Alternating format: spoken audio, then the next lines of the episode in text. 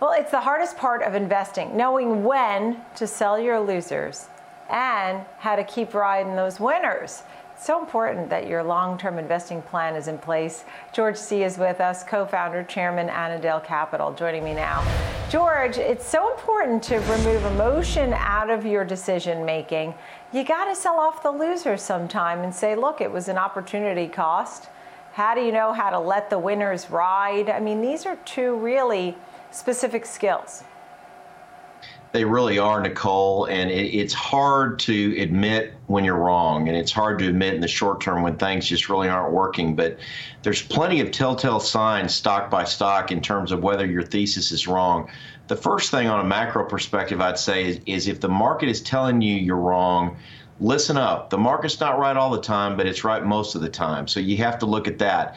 Then, secondly, if you own a company that, that's fully priced or, or reasonably priced, in an industry that's not doing very well and shows deteriorating fundamentals both at the company level and at the industry wide level, you're probably taking a lot of risk to hold on to that security. And you've just got to really give your winners, companies and industries that are doing super well with the wind at their back, with years ahead of positive earnings comparisons and growth, a, a lot of runway because they can go higher than you'd ever imagine. I mean, look at Apple and Microsoft over the last decade. And on the contrary, in industries that are that are fading, unless you're getting an incredible bargain and you're buying a security at, at a fraction of its intrinsic value, then you, you probably are taking too much risk. You, you just want to make sure the odds are in your favor. And people just really have a hard time saying, I'm wrong about this when it's time to move on, take a tax loss, take the tax advantage of doing that, and let my winners run and not pay taxes on them. Right, because investors consider some selling off some of the losers. That capital could be, you know, an opportunity, and you could invest in a winner. You could take the tax loss. Um, at what point is something a loser?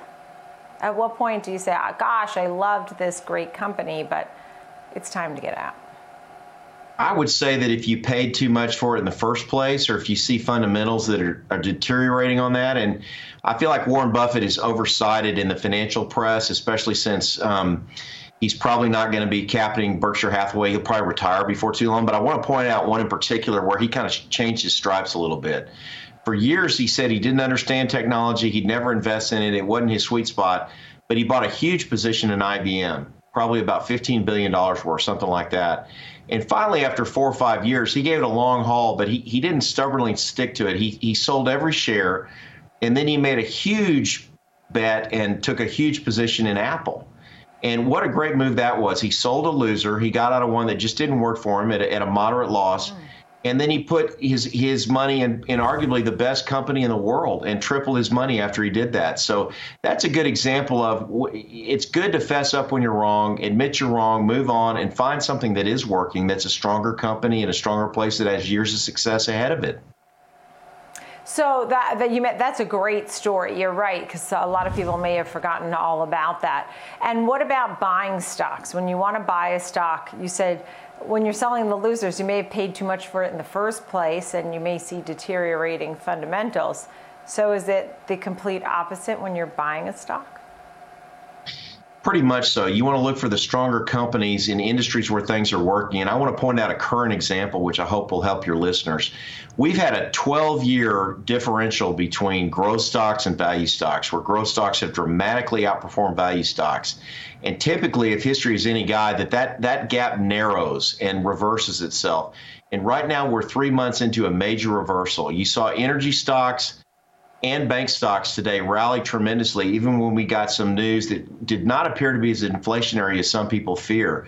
What that shows is these stocks are very, very cheap. The economy is going to roar the rest of the year, and it's going to be good for those two industries, even if inflation doesn't come roaring back.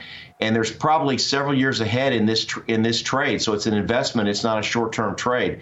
It would be a good idea to find the strongest players in each of those industries and get a basket of them. JP Morgan, Visa, MasterCard, Berkshire Hathaway come to mind in financials, EOG, Chevron, and some others come to mind in, in the energy sector.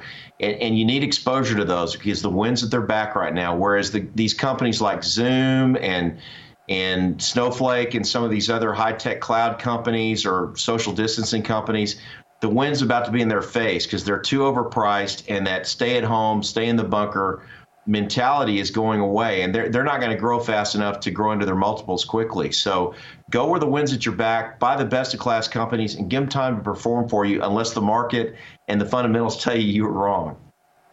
Right.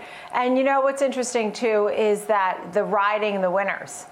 Just because something's doing well and you made some money on it doesn't mean you need to sell the whole position